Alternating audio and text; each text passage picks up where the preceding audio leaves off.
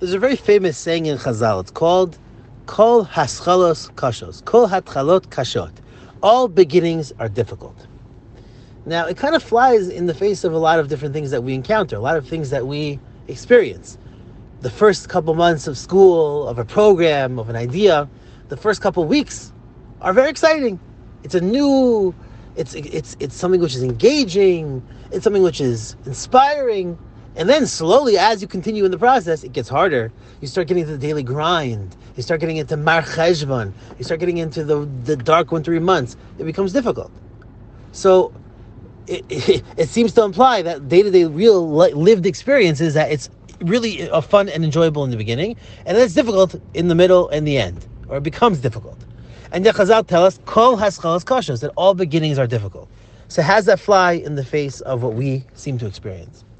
And I think the answer is, is that, you know, in relationships, they have a stage called the infatuation phase, phase where, that you meet somebody, you're excited by them, you're intrigued by them, you're learning new stuff about them. So, is that called love? Is that really called love? No, it's infatuation. A lot of now it doesn't mean it's fake. It doesn't mean it's it's not real. It doesn't mean it's not authentic. What it does mean though is that it's not the real test.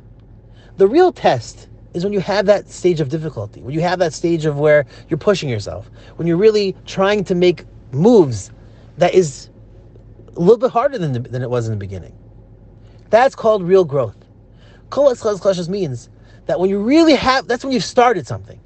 You may have started the year in the month of uh, this month, but when you really started, when you really started growing, that's when it became difficult. That was the moment of opportunity for growth. Because the truth is, when a person makes this paradigm shift and experiences difficulties and troubles and frustrations and stops looking at it as things blocking you from growth, but if anything, that that is the growth itself.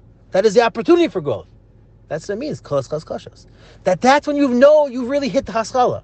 It's when you start getting difficult, then you know you're starting to be maskal something. That's when you know you're really growing up. That's when you know you're you're, you're really maturing in your avodas Hashem. Kolas is actually the sign that you're growing, not that you're not growing. So, yes, you enjoyed it. It's fun, it's exciting, it's new, it's infatuation. But real growth is when it's difficult, when it's hard, and you still, and you push through it, and you build that character within yourself.